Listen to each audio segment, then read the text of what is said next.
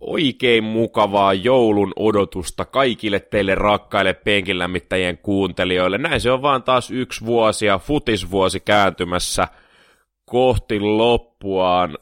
Tällä viikolla minä Jussi ja studiossa kanssani istuva Anssi käydään vähän läpi tätä kulunutta jalkapallovuotta 2018. Kaikenlaistahan tähän on mahtunut, mutta, mutta tota, ei mennä vielä siihen. Tota, lähdetään tämmöisellä tarinalla liikkeelle. Sunnuntaina tässä ihan kotosalla hääräsin kaikenlaista muuta, paitsi katoin telkkaria, eikä tuossa sattu samaan aikaan olemaan auki. Ja siellä oli tota, käynnistynyt tässä Ylen ö, urheilustudio, putki, talvi, laji ö, kokonaisuudessa tota, jääkiekon eurohokituurin ottelu, joka pelattiin tuolla Pietarin Krestovski jalkapallostadionilla, ja havahduin siihen, kun yhtäkkiä kuuluu tuttu ääni Hannu Jortikka. Mä kuulin lauseen, että, että oli kyllä todella ruma, ruma tota, temppu Sergio Ramosilta se salahia kohtaan se taklaus. Mikä, mikä, mikä homma? Että, niin, se niin kuin... ei ehkä jää sopinut jääkiekkoon lähetykseen. No ei, mutta... ei, ei, mutta sitten tämä niin jatku, jatku tämä keskustelu, tota, selostajana taisi olla Simo Leinonen siinä, ja Jortikka sitten rupesi kertomaan, että kuinka hänellä on, hänellä on Malagan kausikortti.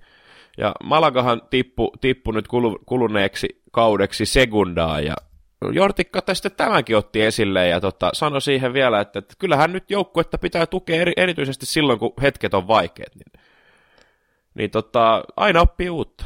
Joo, itsehän vahdoin tähän juuri tähän se Sala Ramos-episodi tuossa muita töitä tehdessäni tuona hienona sunnuntai-iltapäivänä ja kieltämättä pikkusen puski se tuli, koska olin ihan vaan niin kuin varautunut siihen, että sivusilmällä aina silloin tällä vilkuilla siitä vierestä telkkarista, että miten siellä, mitä siellä jääkiekkoottelussa tapahtuu, ja sitten aihe kääntyykin yhtäkkiä tuohon itse paljon puhuttaneeseen taklauksen, kä- käsikynkkiä, judoheittoon, miksi sitä nyt haluakaan kutsua sitten, ja tämä oli myös Jortikan muistiin jäänyt, tota, hieno nykyisin Fuengirolla suomalainen jääkiekkovalmentajamme tuolta, tai ex-jääkiekkovalmentaja, kun hän ei ole enää hetkeä missään valmentanut, niin tämä oli jäänyt hänelle mieleen kuluneesta futisvuodesta, ja sehän sopii hyvin tähän meidän teemalähetykseemme siis.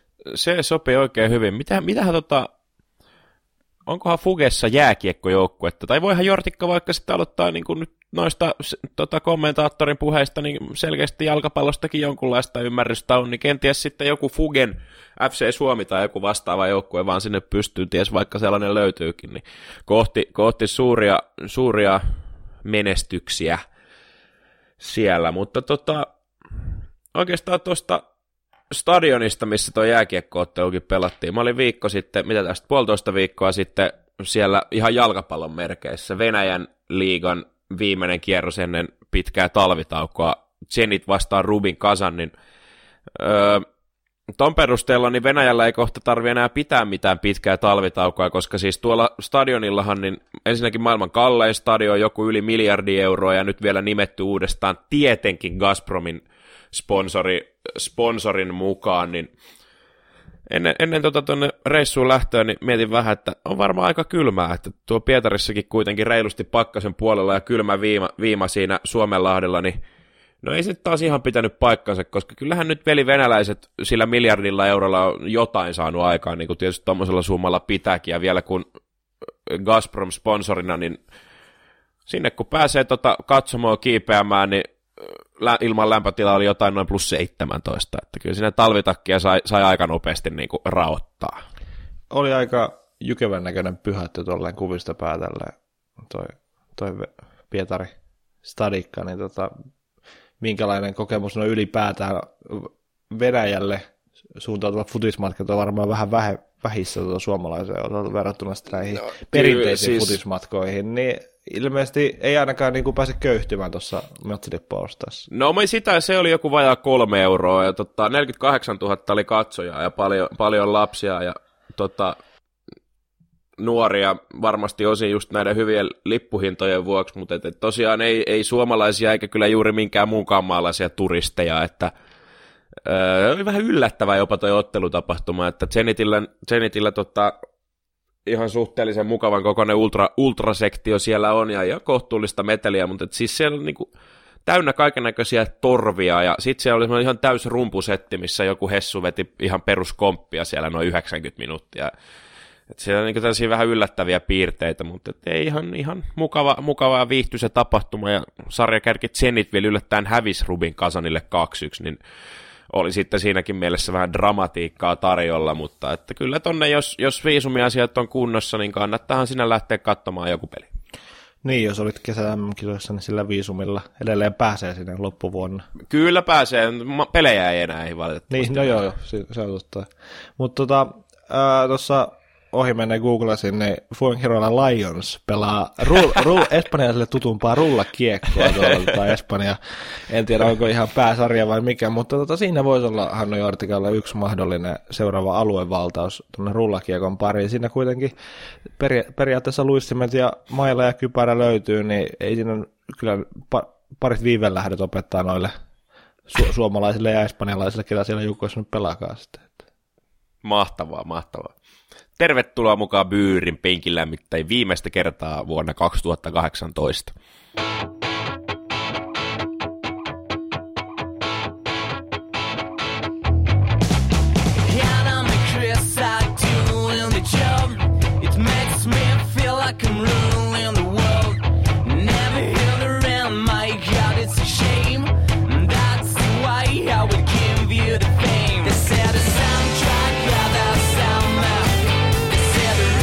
teemalähetykseen sopivasti me voisimme tota, pitää tässä kaiken näköistä kinkkuarvontaa ja soittaa jouluteemaisia kappaleita lähetyksen aikana, mutta emme sitä tee.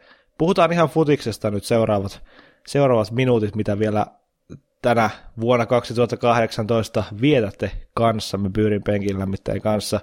Ää, aloitetaan ehkä vuosi 2018 läpikäyminen hieman tai erittäinkin surullisesta asiasta, mikä tuli itsellä mieleen.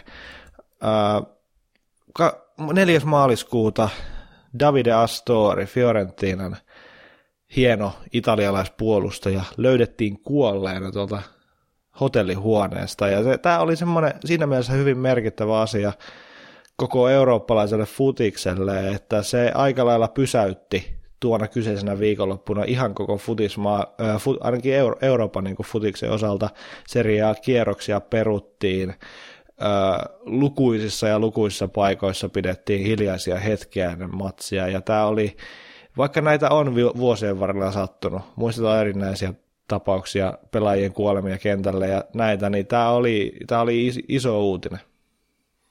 Se oli, se oli todella iso uutinen ja hirvittävä, hirvittävä uutinen, ja ja, ja niin kuin, oli kuitenkin hienoa nähdä, niin kuin, että miten jalkapallomaailma tämän, tämän asian käsitteli ja Fiorentina tämän käsitteli. Ja se, että, että Astor vielä seuran kapteeni, niin, niin kyllä siis se oli todella, todella vavisuttava uutinen. Ja tämä oli ehdottomasti kenties koko jalkapallovuoden koskettavin hetki tämä seuraava viikonlopun öö, Fiorentinan ensimmäinen ottelu tämän tapahtuneen jälkeen. Benevento sarjan heittopussi kaatu, kaatu 1-0 ja ei sillä ottelun lopputuloksellahan nyt ei sinänsä ollut mitään merkitystä, vaan sillä kaikella muulla, muulla niin kuin tunteella ja surutyöllä, mitä siellä katsomassa ja kentälläkin tehtiin.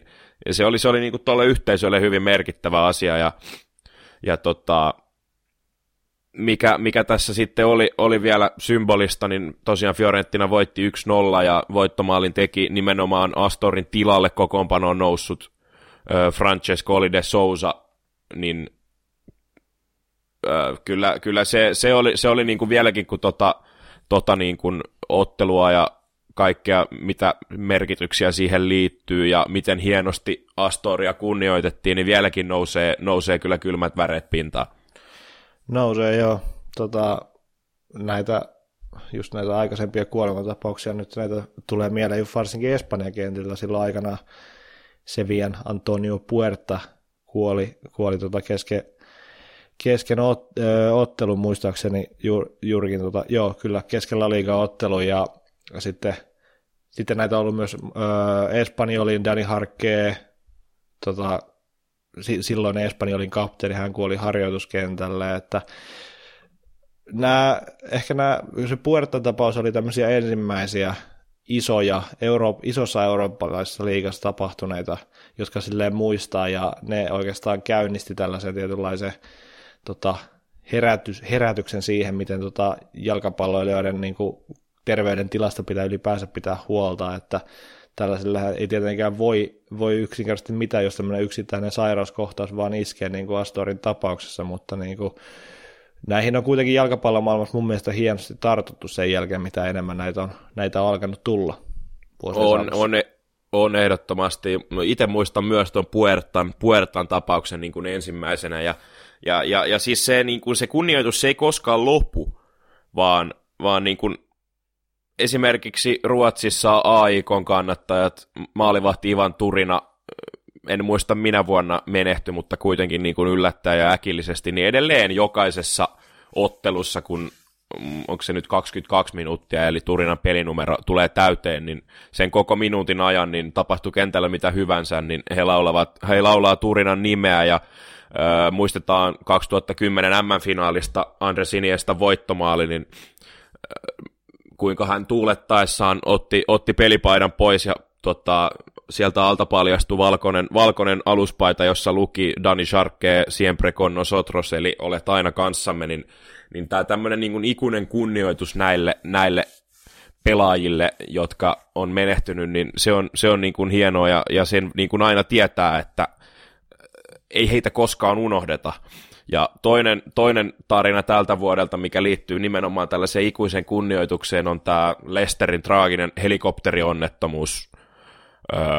Onko sitä taitaa nyt olla pari kuukautta lokakuussa se taisi tais tapahtua, kun seuran omistaja, pidetty omistaja, nyt pitää kyllä lukea tästä paperista ihan suoraan, on niin vaikea nimi, Vichai Srivadhana Prabha, muutaman muun henkilön kanssa menehtyi tuossa helikopteriturmassa, mistä videotakin netissä liikkui, ja, ja se oli niin kuin, se oli niin kuin jotain todella, todella traagista, mutta siinäkin sitten nähtiin se, miten, miten Lesterin pelaajat, kannattajat, koko seurayhteisö niin kuin yhdistyi sitten tähän näin ja kunnioitti, kunnioitti tota mestaruuden, uskomattoman mestaruuden tuohon kaupunkiin tuonutta seura, seuran omistajaa ja ja eikä pelkästään jalkapallossa, vaan muutenkin tehnyt todella paljon hyvää Lesterin kaupungille, niin se oli seuraava kotiottelu ja kaikki ne seremoniat, niin ne oli myöskin todella, todella hienoja.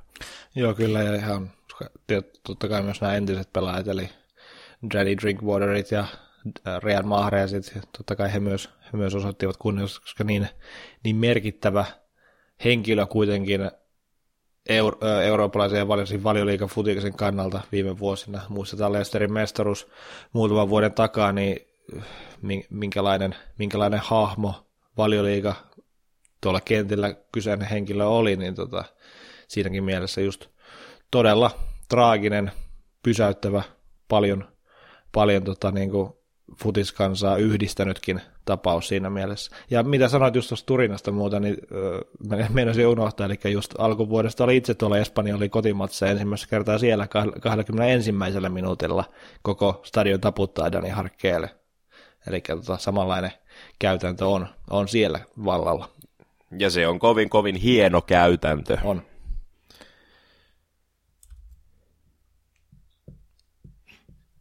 Ehkä seuraava... sitten, niin. niin. Ehkä seuraavana, tota, kun tuota kevättä mietitään, niin puhutaanko Jämpäristä? No puhutaan, puhutaanhan me. Koska kyllähän Mestarien liiga tarjosi meille tänä vuonna myös hienoja, hienoja tarinoita, varsinkin tuolla kevätpuolella, kun jatkopelivaihetta elettiin. Ehkä, no hyvin päästi jo sivuamaan tätä Salah Ramos-tapausta tuolla mestariliikan finaalissa ensinnäkin. Uh, sen lisäksi no, pakko nostaa esiin tämä koko Liverpoolin kevät. Klopp on ehkä se viimeinen näyte joukkueen, tota, tai näyttö siellä joukkueen peräsimessä, miten toi joukkue tavallaan häikäisi koko Euroopan sillä huikealla pelaamisella ja tota, näytti sen, että myös tällaisella hyvin tota, osittain jopa uhkarohkealla hyökkäyspelaamisella voi tuottaa menestystä, kun tällaiset pelaajat, kuten Salah, Mane, Firmino hyökkäyksessä, niin tota, tekee tuollaista jälkeä, niin se oli, se, se, se oli hieno, hieno asia mun mielestä, että Liverpool oli lopulta niin kova kuin tota, ehkä jossain ennakoitin, mutta kaikki eivät siihen uskoneet. Se oli, se oli ja oikeastaan jos niin kuin yksittäinen matsi tuolta keväältä pitää, pitää nostaa esiin, niin Liverpool ja Manchester Cityn ottelut, ne oli hienoja, mutta ehkä sitten se välierä kuitenkin, ensimmäinen välierä Roomaa vastaan Anfieldillä, miten, miten odotettu kamppailu se oli, ja kukaan ei ehkä uskaltanut sanoa sitä ääneen, mutta ainakin Liverpoolissa niin kansa varmasti uskalsi toivoa jotain sellaista, mitä lopulta nähtiin. Se peli oli, oli tunnin jälkeen 5-0. Se oli ihan käsittämätön näytös puulilta, se olisi voinut olla enemmän. Ensimmäisellä puolella oli niin kuin ihan hirvittävä määrä maalipaikkoja, ja sitä vaan se oli niin kuin ajan kysymys, milloin se maali tulee. Ja totta kai se oli Mo Salah, joka Roomaa vastaan entistä seuraansa vastaan, niin kaksi, kaksi mieletöntä maalia, toinen täydellinen kierteinen laukaus yläriman kautta ihan sinne ristikkoon vasempaa ylänurkkaa, ja toinen sitten sellainen niin kuin oikeastaan Liverpoolin kausi tiivistettynä upea vastahyökkäysmaali päättyi Salahin läpiajoa ja kylmän viileiseen, vi, viileiseen chippiin. Salah teki molemmissa maaleissa vaan, nosti vaan kädet pystyyn ikään kuin, niin kuin pahoitellakseen Roomalle ja Rooman kannattele sitä, että tein nyt tässä kaksi maalia. Ja 5-2 oli lopputulos, mutta siinä pelissä oli niin paljon symboliikkaa ja tällaisia niin kuin jalkapalloilullisia merkityksiä, että se jäi ehkä kaikkein kirkkaimpana mieleen tuosta mestarien kevästä. Ja pakko sanoa ehkä sama peli, ja, mutta oli se toinenkin osalta tietysti omanlaisensa.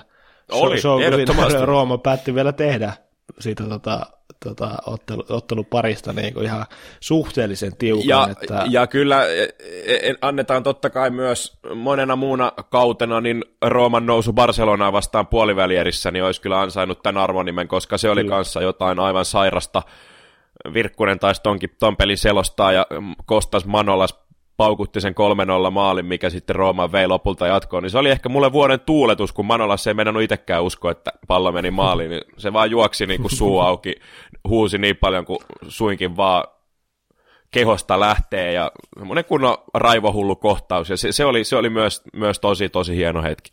Ja muutenkin tuo Eusebio Di Francesco Rooma viime keväänä, niin se, se oli niin hienoa jalkapalloa paikoittain, että jopa tietyssä tietyllä määrin heidänkin tota menestyksensä tuolla mestariliigassa oli paljon yllättävämpää vielä kuin Liverpoolin, koska ei niin lähellekään niin monet kuitenkaan sitä odottaneet, ja mietitään sitä pelaajamateriaalia, minkälaisista pelaajista ensinnäkin äh, hän, hän teki lopulta kevään aikana niin semmoisia seuraavia niin kuin nousevia tähtiä, siellä sen Under alkoi tehdä tuloaan nyt tällä kaudella jatkanut hyviä otteitaan, äh, Stefanel Saaravi, moni ei varmaan edes muistanut, missä kaveri pelaa, jos ei seuraa niin tarkasti vaikka italialaisessa futista. Hänkin oli kuitenkin Rooma avain pelaaja tuolla kevään aikana, ja sitten nämä Kostas Manolasit sun muut, jotka sitten lopulta pääsi Suomeakin vastaan tota, pelaamaan tuolla syksyn mittaan tänä vuonna, niin, niin, niin koko Rooman viime kevät oli, oli hieno niin kuin mestariliikausalta.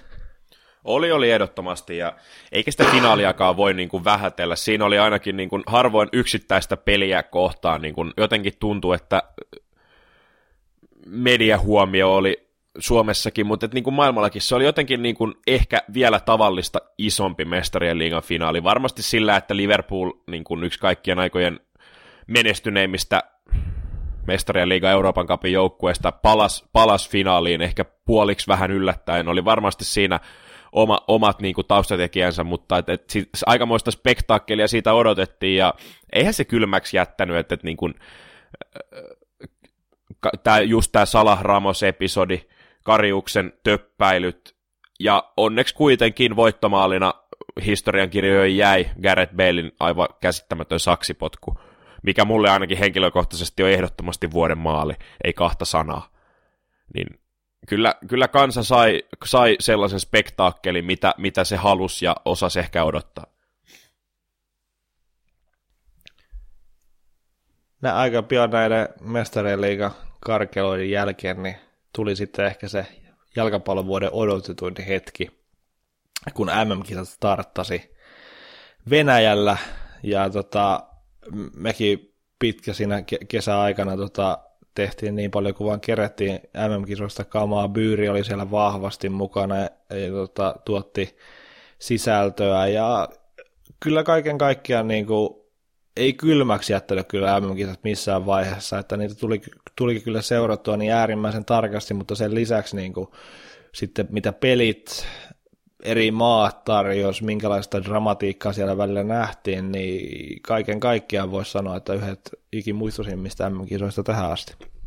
Varmasti, ja niin kuin ennen kisoja oli paljon puhetta siitä, siitä, että miksi kisat on annettu Venäjälle, seuraavat kisat annettu Katarille, oli, oli puhetta niin kuin korruptiosta ja työntekijöiden huonoista oloista ja esimerkiksi just tämä Pietarin stadion-projekti niin kymmenen vuotta kesti ja yli miljardi euroa ja kaikki, kaikki niin kuin, oli vähän tällaista niin kuin skeptisyyttä, että mitähän näistä kisoista nyt tulee ja onko, onko, onko tota huligaaniongelmaa, väkivaltaa, ei, ei ollut mitään ongelmia ja oikeastaan niin tämä jalkapallon MM-kisojen hienous ja kaikki tämä kansat yhdistävä turnaus, niin kaikki tällainen niin kuin epäilys ja niin kuin myös tällaiset todelliset ongelmat, mitä esimerkiksi tässä Pietarin stadionin kohdalla niin kuin taustoissa on kaikkia hämärää, niin kaikki se jäi niin kuin taka-alalle, koska niin kuin kyllä tuo jalkapallon niin MM-kisojen voima kuitenkin, se on, niin, se on niin valtava ja taas se nähtiin. Ja herätti ajattelemaan sitä, että miten kun Katarin, Katarin kisat tulee saamaan se arvostelu tulee vaan yltymään tästä, mutta mä niin kuin rupesin miettimään sitä, että käyköhän siinäkin sitten lopulta niin, että kun, kun ensimmäinen matsi alkaa, niin kaikki se muu jää kuitenkin taustalle, koska ainakin näiden Venäjän kisojen perusteella, niin, niin se on hyvin mahdollista. Niin, se on taas toisaalta niin vielä karummat lähtökohdat kuitenkin, kun mietitään sitä, sitä kaikkea paskaa suorastaan, mitä ollaan saatu lukea ja tiedetään tuolta Katari M-projektin taustoilta, no se on ehkä, se on ehkä sen ajan murheita, mutta Robbie Williamsin keskisormesta alkaen, niin tota, se, se oli semmoinen alkusysäys näille hienoille kisoille. Ja tota... Se oli, Robbie Williamsin keskisormesta se alkoi ja tota, Ronaldin johonkin mielenkiintoiseen musiikilliseen performanssiin se päättyi. Kyllä. Sitten väliin mahtuu aika paljon hienoa jalkapalloa. Kyllä. Äh, ehkä jos niinku tulo, tulosten valossa, valossa puhutaan, niin Kroatia, Kroatia joukkue tarjosi kyllä jotain sellaista, mitä ehkä jopa toivottiinkin näiltä kisoilta. Kokonaan, kokonaan se tota, Kroatian pelillinen anti öö, luotti rohkeasti oman pelitapansa. Luka Modric dominoi tuolla keskikentällä yhdessä Ivan Rakititsin ja muiden kanssa ja jotenkin niin kuin se joukkue tavallaan eteni niin kuin tasavahvasti niin pitkälle kuin sillä vaan lopulta rahkeet riitti, että loppupeleissä sitten, tai finaalissa sitten Ranska oli se mestaruuden arvoinen joukkue todellakin, ja siis se oli aivan käsittämättömän hieno näytös, millä Ranska sen lopulta otti se mestaruuden sieltä, mutta niin kuin Kroatian toi MM-taivaali kokonaisuutena jäi, jäi kuitenkin sille selvästi mieleen tästä kaikesta. Se jää, se jää ja sekin oli oikeastaan niin kuin aika symbolista, mikä sitten ö, konkretisoitu nyt loppuvuodesta, että puhuttiin Messistä, puhuttiin Ronaldosta, mutta Luka Modric oli se, joka vei kultaisen pallon ja joka lopulta syrjäytti tämän Ronaldo ja Messin ö, Ballon d'Or-aikakauden ja voitti sekä FIFAn että tämän FIFA-vuoden pelaajapalkinnon että tämän Ballon d'Orin. Ja nimenomaan se Kroatian kollektiivi oli se, mikä, mikä niin kuin Modricin johdolla heidät, heidät siihen vaiheeseen toi, ja, ja tota, toinen yksittäinen joukkue, niin totta kai ei saa unohtaa Englann, Englantia ja englantilaisten tarinaa. Tuhannet, tuhannet ja taas tuhannet lentävät tuopit, ja, ja tota, jalkapallo palaa kotiin, ja kaikki se niin kuin iloinen huumori, mitä siitä saatiin revittyä irti, että Englanti, Englanti Englanti vihdoin voittaa rankkarikisat, Englanti vihdoin pääsee eteenpäin, mutta sitten yhtäkkiä, kun tulikin se tilanne eteen, että englantilaiset tajusivat yhtäkkiä, että me voidaan olla Sämmön finaalissa, niin sitten tuli se hetki, kun, kun Kroatian, Kroatian niin kuin, yhtenäinen joukkue pysty, pysty sen kääntämään ja jatkoilla lopulta ansaitusti viemään Englannilta sen finaalipaikan, mutta niin kuin tarinana Englantiin, niin Garrett Southgate ja kumppani, niin se oli hieno. Kyllä äh, ton Engl- Englannin niin kuin It's Coming Home, tämä koko hype, minkä he sai aikaan, niin sen lisäksi, mikä, mikä jäi ehdottomasti mieleen, niin Ruotsin vähän samantyyppinen Ruotsi kuitenkin sinne puoliväliin asti eteni näissä kisoissa ja pelasi Englantia vastaan. Ja heilläkin myös niin kuin se koko, miten koko kansa eli sitä, sitä jalkapalloa, niin en mä tiedä voiko katellinen olla, mutta siis niin kuin, hienoa oli vaan seurata niin kuin ihan jokaisesta paikasta sitä, miten, miten se kansa eli ja hengitti sitä yhteistä unelmaa siitä mahdollisesti vielä pidemmällekin pääsystä siihen asti, kunnes tota, rahkeet ei enää riittänyt pidemmälle, mutta Ruotsinkin se tota, taival kokonaisuudessaan, miten hienosti hoitivat ensin koko alkulohkonsa, voittivat sen, pääsivät siitä sitten hy- hyvillä tota, tota, mahdollisuuksilla jatkamaan suoraan Sveitsin nurin, vaikka siihenkään ei, ei hirveän monet olisi laittanut rahojaan kiinni missä MM-toimisto ja MM-veikkauksessa, ja sitten vielä tota Englantia vastaan pelaamaan, niin Ruotsin MM-taival kokonaisuus jäi vähän niin kuin se vastasi tätä Islannin ää, pari vuoden takasta em Ilman muuta. Ilman muuta jäi, ja, ja, ja sitten kun mietitään sitä, että, että kuinka, kuinka haastava se Ruotsinkin lohko oli, hallitseva mestari Saksa lähti siitä lauluun, ja Korea ja Meksiko vielä siihen kylkeen, niin kova suoritus oli voittaa se lohko, ja sitä kautta saada, saada niin kuin Sveitsi, joka ei suinkaan ole huono joukkue sekään, mutta Ruotsin, Ruotsin niin kuin saavutusta ei, ei voi niin kuin millään tapaa aliarvioida. Ja tota, Ranska oli ansaittu mestari, mestari mutta tota, kyllä mä edelleen, edelleen mä luukutin Brasiliaa omaksi mestarisuosikikseni ja edelleen, edelleen on sitä mieltä, että jos turnauksen todennäköisesti parhaassa ottelussa Brasilia-Belgia olisi viisi minuuttia vielä ollut lisää peliaikaa, niin Brasilia olisi tullut siinä tasoihin väkisin ja kääntänyt sen itselleen ja sitten oltaisiin nähty, nähty Ranska ja Brasilian välinen välierä, jossa olisi voinut käydä miten tahansa. tahansa. Belgialtakaan mitään pois ottamatta. Kyllä. Uh, ja. ja vielä, vielä yksi kissa pöydälle no, MM-kisoihin liittyen. Finaalissa nähtiin paljon maaleja, Ranska, Ranska vei sen, ratkaisi sen jo hyvissä ajoin toisen puolen alussa, ja siitä puhuttiin, että olipa yksi kaikkein hienoimmista finaaleista, niin mä en ole ihan sitä samaa mieltä. No en kyllä, si- en kyllä ky- Siis Kroatia pelasi loistavan ensimmäisen puoliajan, oli ehkä vähän epäonninen, tuli, tuli rankkari, tuli, tuli oma maali omi ja perisitsi hieno maali jäi, jäi sitten lopulta kosmetiikaksi, vaikka se siinä vaiheessa olikin merkittävä tasottava maali, niin se toinen puoliaika, niin se oli vähän pannukakku. No olihan se. Ranska, Ranska, ne jotenkin, jotenkin, en tiedä oliko Subasitsilla sitten Venäjän pelin loukkaantuminen jotenkin siellä taustalla, mutta ne tuli jotenkin vähän helposti ne maalit.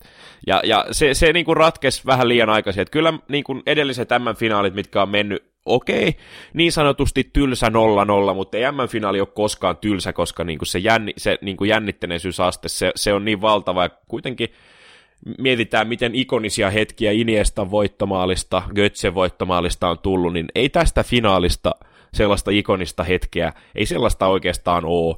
Että ne ikoniset hetket on sitten ehkä jostain sieltä aiemmista vaiheista jo.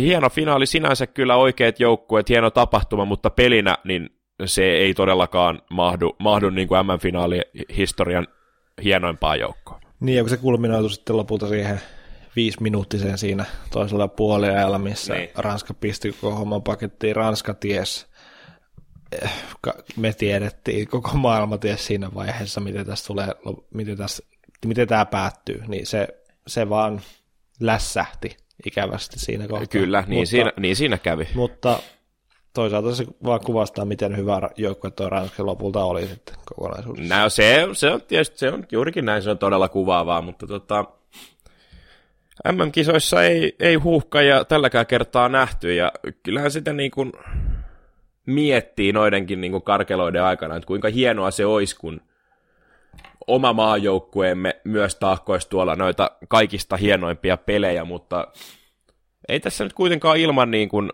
maajoukkue euforiaa tänä vuonna jääty, vaan uuden uutukainen UEFA Nations League podcastiin käyntiin syyskuussa ja oli hieno, hienoa nähdä, miten niin kuin jopa jonkunlaisen huuhka ja buumin tämä maajoukkueen menestys nostatti täällä Suomessa. kolme, kolme kotivoittoa, ehkä yksi niin kuin parhaista maajoukkueen kokonaisvaltaisista esityksistä, mitä on koskaan nähnyt Kreikkaa vastaan Ratinassa. Pukivoittomaali lisäajalla Tallinnassa 3000 vieraskannattaa edessä.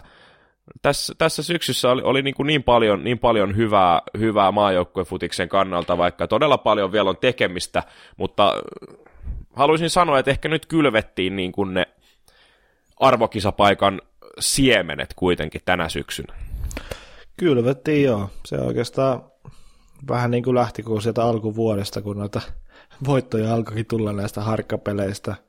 Kesällä, kesällä, kesällä kaatu tota, ää, Valko-Venäjää vielä siinä se oli se viimeinen ma- matsi sitten ennen kuin tämä Nations League pyörähti käyntiin syyskuussa ja just niin kuin täytyy ehdottomasti kompata siinä, että toi neljän tota, Nations League voiton putke ja se, se huuma, niin kuin, että miten se, miten se näkyy koko tässä kansassa.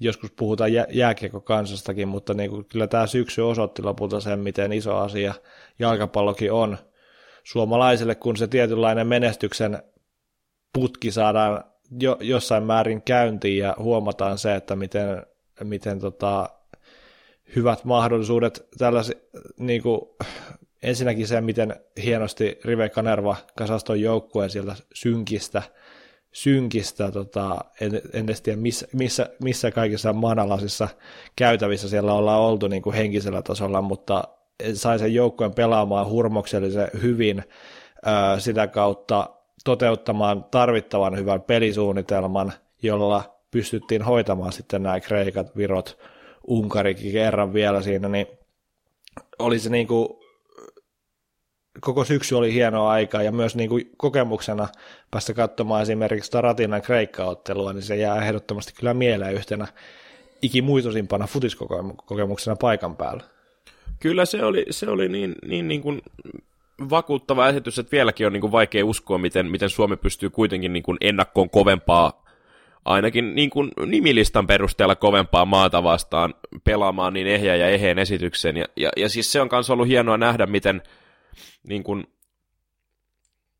näiden laihojen vuosien jälkeen, niin nyt niin kuin, oikeastaan maajoukkue pelaajistakin on niin kuin noussut. Totta kai puk, pukki niin kuin on nyt no, to, ansaitustikin noussut niin kuin siihen suomalaisyleisönkin silmissä siihen niin kuin tähtipelaajan asemaan pukki, johon luotetaan huikeita jälkeä Norvitsissa ja tietysti aikaisemmin keväällä Brönbyssä. Ja, mutta se ei ole saatu niin kuin uusia nuoria vetovoimaisia kasvoja maajoukkueeseen, Pyrysoiri, Glenn Kamara ja niin edelleen, niin, niin tässä on, tässä on todella hyvät ainekset, minkä niin kuin pohjalle on hyvä lähteä rakentamaan, rakentamaan sitten menestystä ja kehittää, kehittää myös sitä niin kuin pelaamista entisestään, koska niin kuin ollaan tässäkin ohjelmassa puhuttu, niin siinä on vielä hirveä määrä tekemistä rivellä ja myös varmasti sitten Riven seuraajalla tulee olemaan hirveästi tekemistä, mutta nyt suunta on oikea ja sitä suuntaa jouduttiin aika monta vuotta hakemaan, mutta nyt on, on todella todella hienoa nähdä, että se suunta on nyt löytynyt. Kyllä, ja tota, ehkä vielä mainitsemisen arvoinen, jos mietitään maajoukkuefutista, niin oli myös nämä kesän alle 19-vuotiaiden EM-kisat, mitkä pelattiin, no ilman muuta. pelattiin Suomessa, koska myös siinä, sillä osalla nähtiin tota, Suomen pojilta ajoittain semmoisia hienoja otteita, mitkä antoi todellakin niin kuin lupauksia siitä, että miten, ää, miten kypsiä yksittäisiä tota, pelaajia Suomi, tällä, Suomella tällä hetkellä on ää, niin kuin tällä tasolla, mitä nähtiin, oli äärimmäisen tota, kova, kova tosiaan ensinnäkin tota, turnaus. Suomi tota, oli lähellä kaataa lopulta Italia, joka meni sitten aina sinne ihan päätyy asti näissä kisoissa. Ja ää, se jotenkin oli, oli niinku hienoa nähdä myös se, että tota, niinku, ei, oltu, ei oltu ihan täysin heittopusseja. Juha Malinen sai, sai paljon kritiikkiä turnauksia aikana erinäisistä somekäyttäytymistä, somekommenteista. Se on hänen tyylinsä tota, en ota ehkä si- siihen sen enempää kantaa, että miten, miten valmentaja tällaisessa pitäisi toimia, mutta niin kuin, kyllä Malinen sai tuon joukkueen ajoittain pelaamaan sellaisessa tilassa, että se oli niin kuin vakuuttava haastaja, todellakin uskottava haastaja näille isoille, niin sanotuille isoille futismaille, jotka ei sitten lopulta näyttänytkään niin isoilta enää näissä. Kyllä, ja ehkä niin kuin nimenomaan avainsana on toi ajoittain, että jos noissakin kädeissä halutaan menestyä, niin ajoittain ei riitä, niin. vaan, vaan sen, sen niin kuin, sen on yksinkertaisesti kestettävä niin kuin pidempään. Että, pahimpana esimerkkinä toi Norja, Norja-peli, mikä kääntyi, käänty lisäajalla 2-1 johtoasemasta 2-3 tappioon, niin, niin siinäkin oli, oli niin kuin e, e, hyviä aiheita. Mä en tykkää tästä termistä hyviä aiheita, mutta sanoin sen nyt kuitenkin. Si- siinä, oli, siinä oli paljon hyvää, mutta samaan aikaan niin se varmasti herätti noitakin pelaajia, kisoissa pelanneita pelaajia ajattelemaan sitä, että tekemistä vielä riittää. Sitten uh, no Suomi, fu, Suomi futiskausi. Me ollaan käyty Byyrin penkillä nyt tässä jo aika, aika hyvin tuossa läpi tota, aikaisemmissa jaksoissa. Uh, otetaanko, nouseeko sulla sellaisia yksittäisiä hetkiä, Jussi, vielä mieleen tuota meidän Suomen futiskaudesta? Minkä haluaisit tässä vaiheessa vielä sanoa, jos ei ole aikaisemmin no, tullut mieleen? Nyt kun tässä nyt kuitenkin aikaisemmin on tullut mieleen ja on puhuttu, mutta niin kuin yksi, yksi asia, mikä koskee ei pelkästään tätä kautta, vaan se koskee hyvin vahvasti tulevaisuutta, niin kerrataan se nyt vielä. Veikkausliiga-kausi, niin ei ollut ehkä kaikkien aikojen mieleenpainuvi. HJK paineli selvään mestaruuteen, vaikka sielläkin niin riideltiin, riideltiin pelaajia ja valmennuksen kesken, ja pelaaj- tai tota, valmennuksen ja kannattajien kesken, ja kannattaja ja seurajohdon kesken, ja oli kaikkea, mutta kuitenkin suvereinen mestari, kunnia siitä heille. PSGmi oli surkea, sekä kentällä että kulisseissa putos selkeästi, selkeästi divariin, ei siinä mitään. Mutta tämä niin kuin nuorten valmentajien esimarssi ja se, miten se näky, näkyy ja realisoituu nyt jo sarjataulukossa. Toni Koskela, Rops, Vesa Vasara, Honka. Öö, no, Jani Honkavaara on valmentanut jo pidempään liigassa, mutta kuitenkin niin kuin tätä uudemman polven valmentaja, valmentajaporukkaa edustaa kupsi, kupsi pronssilla, niin kyllä tässä niin kuin hieno nähdä se, miten, miten suomalainen valmennuskin varmasti menee koko ajan eteenpäin ja tulee näitä uusia nuoria valmentajia, jotka ajattelee peliä eri tav- vähän eri tavalla, uskaltaa haastaa sitä ja niin kuin pohjaa sen oman tekemisensä ehkä tällaiseen vähän uudenlaiseen ajatteluun, niin se on mahtava suuntaus ja ollut hienoa nähdä, miten se on realisoitunut myös nyt niin kuin Veikkausliigan sarjataulukossa.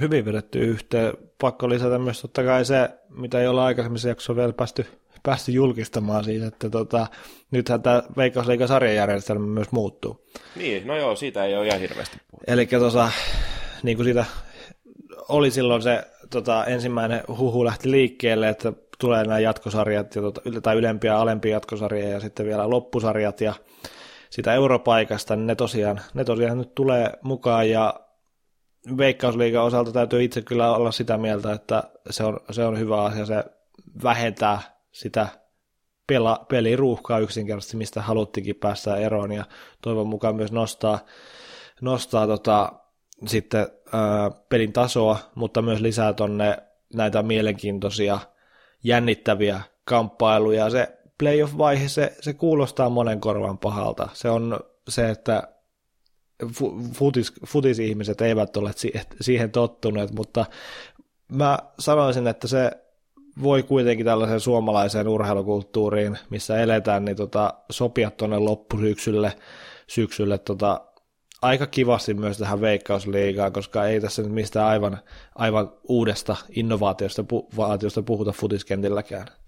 Ei, ei puhuta, ja, ja siis se, että totta kai tuommoisessa uudessa systeemissä on niin kuin ennakkoon huonot puolensa ja hyvät puolensa. Jotenkin tässä suomalaisessa kulttuurissa niin ne huonot puolet aina sieltä nousee ensi eteen, mutta ehkä se on sitten seuraavan vuoden tota, niin, koosteessa on sitten se aika, aika vähän tutkia ja miettiä sitä, että oliko tämä hyvä uudistus vai ei. Et nyt oikeastaan kun tämä päätös on tehty, niin se on niinku hyväksyttävä, hyväksyttävä joko innolla tai ei niin innolla ja katsoa mitä tuleman pitää, mutta varmasti se lisää ensi kauden veikkausliigaan mielenkiintoa, mielenkiintoa monella tavalla ja mielenkiintoa lisää myös esimerkiksi Stanin derbyjen paluut, että IFK voitti ykkösen tällä kaudella ja ykkösen kausi oli muutenkin hieno. Toi IFK KPV toisiksi viimeisen kierroksen ratkaiseva ikään kuin taistelu ykköspaikasta, niin se oli yksi, yksi kauden matseja, matseja kotimaisilla kentillä. Ehdottomasti. Ja vuosihan päättyi kuvainnollisesti otteluun, jonka piti päättää kaikki derbyt maailmasta kaikkien aikojen suurimpaan ja massiivisimpaan otteluun ja tapahtumaan, mitä maa, maan päällä on kantanut. Mutta. Mutta ei sitten ihan mennytkään ihan käsikirjoituksen mukaan. Eli puhutaan Copa Libertadorisin finaalista superklassikosta, josta myös me te- teimme jakso aikaisemmin, missä näitä taustoja hieman perattiin ehkä tarkemmin. Lopulta ottelu saatiin pelattua Madridissa Santiago Bernabeulla ja River Plate tuon ottelun voittajaksi tai ottelun parin voittajaksi sitten nousi tässä toisessa osa-ottelussa ja pääsi juhlimaan tätä, mutta niin kuin kaiken kaikkiaan tämä muutama viikko, viikon kestänyt tota episodi, niin tämä sisälsi kyllä niin kuin sellaista dramatiikkaa, että ei ole aikaisemmin nähty. Kyllä, siinä oli, oli niin kuin käänteitä joka lähtöön ja niistä käänteistä tosiaan lisää. Se on itse asiassa edellisessä jaksossamme. Se löytyy tuolta byyri.com kautta podcastit-sivustolta, mutta toi, toi niin kuin, ehkä tämä nyt sitten oli niin kuin paras ratkaisu, että tämä ottelu saatiin pelattua, niin oli viedä se muualle, mutta tämä, että se vietiin Madridiin, niin Copa Libertadoreshan on siis saanut nimensä näiden Libertadores, eli niin kuin tällaiset niin kuin ikään kuin vapauttajat, he ketkä oli, oli niin kuin irtauttamassa Etelä-Amerikkaa espanjalaisten vallasta, eikö se näin mene? Joo, kyllä. Noin, suuri, noin suurin piirtein, niin tota, niin Copa Libertadoresin finaali pelattiin sitten juuri Espanjassa, niin herättihän se vähän sellaista niin kuin, no, huvittuneisuutta ja varmasti, varmasti joillain jotain muutakin kuin huvittuneisuutta, mutta kuitenkin se ottelu nyt saatiin pelattua ja katselusuositus YouTubesta Copa 90-kanavalta on tämmöinen sarja pyörinyt jo useamman vuoden kuin Derby Days, ja siellä on Kopan kaverit ollut kolme viikkoa Buenos Airesissa ja tehnyt ihan mielettömän täyspituisen tunnin mittaisen dokumentin tästä Bokan ja Riverin superklassikon kaikista taustoista ja merkityksistä ja tarinoista, mitä siellä taustalla on, hyvistä puolista, huonoista puolista, ja lisäksi, lisäksi niin kuin todella, todella öö, paljon puhuvaa kuvaa noista ottelupäivistä ja mitä kaikkea sekasortoa siellä kulisseissa on tapahtunut. Se oli ehkä paras jalkapallodokumentti, mitä mä oon, oon nähnyt, ja se kannattaa ehdottomasti käydä tuolta Copa 90-kanavalta katsomassa, niin pääsee hyvin kärryille siitä, että minkä takia, minkä takia tätä superklassikoa kutsuttiin, nimenomaan Libertadoresin finaalissa kutsuttiin ö, maailmanlopuksi kaikkien kaikki derbyt päättävää derbyä, mitä näitä oli, niin se on paras mahdollinen selvitys siitä, miten isosta asiasta oli kyse. Ja on kyse. Peikin lämmittäjät! Siinä on aika hyvin vedetty futisvuosipaketti, jos voitaisiin sanoa tämän, tämän super, su, superklassikon päättäjäiseksi niin sanotusti. Kyllä siinä paljon, paljon jäi käsittelemättä, mutta kyllä tässä varmaan nyt aika pitkälti oli niin kuin näitä vuoden, vuoden kohokohtia ja huippuhetkiä. Ja kyllähän tässä nyt hei, on kuitenkin vielä tämä tota, pari viikkoa, vajaa pari viikkoa tätäkin futisvuotta jäljellä, että, että perinteisesti niin ää, tota, englantilaista jalkapalloa onkin sitten tarjolla, tarjolla taas tuutin täydeltä. Ja, tota, niin, periaatteessa Boxing Day siellä. Ja boxing Day löytyy, ja jos nyt saataisiin saatais vielä TV-pukille muutama börsä tähän loppukauteen, niin mikä sen, mikä sen parempi tapa uutta vuotta juhlia. Näin, näin se on sitten penkin lämmittäjissäkin vuoden viimeinen jakso nyt taputeltu, niin ei tässä varmaan voi muuta kuin kiittää kaikkia kuuntelijoita tästä kuluneesta vuodesta. Tapahtumia on ollut paljon, jaksoja on ollut paljon ja jaksoja on välillä jouduttu vähän siirtämään ja odottamaan parikin viikkoa, vaikka tuohon jakso per viikko tahtiin on pyritty, mutta tota, hauskaa on ollut Anssi tehdä ja Aten kanssa myös tehdä, tehdä näitä pläjäyksiä ja toivottavasti myös kuuntelijat olette näistä nauttinut ja, ja tota, me palataan sitten uuden vuoden pirskeiden jälkeen asiaa jossakin vaiheessa. Näin teemme. Sin, sinä aikana käykää, käykää lukemassa vuoden viimeiset jutut myös Byyristä, seuraamassa Byyriä sosiaalisessa mediassa ja katso, ää, tilaamassa myös heidän YouTube-kanavansa vaikka joulu, ja sitten voitte sulatella jouluruokia ja kinkkuja vaikka Tapanin päivänä katsoen, katsoen Byyrin kuluneen vuoden tota, tapahtumia YouTubesta ja sitten vaikka sitä Boxing Day jalkapalloa. Tässä, kyllä, tässä, kyllä. Tässä ja tota, jalkapallo täyteinen jo, se on, se, on, se on hyvä ja sitten vielä tota, kuulokkeisiin, niin, tota, niin iTunes tai byyri.com kautta podcasti tauki, ja sieltä sitten laittaa pyörimään kaikki tota, penkilämmittäjien tämän vuoden jaksot. Joo, niin siinä, on, siinä on aika hyvä, tota, siinä, en tiedä voiko paljon paremmin joulua viettää. Ei varmasti voi. Oikein rauhaisaa joulun aikaa kaikille ja vielä onnellisempaa uutta vuotta. Se on moro. Moro.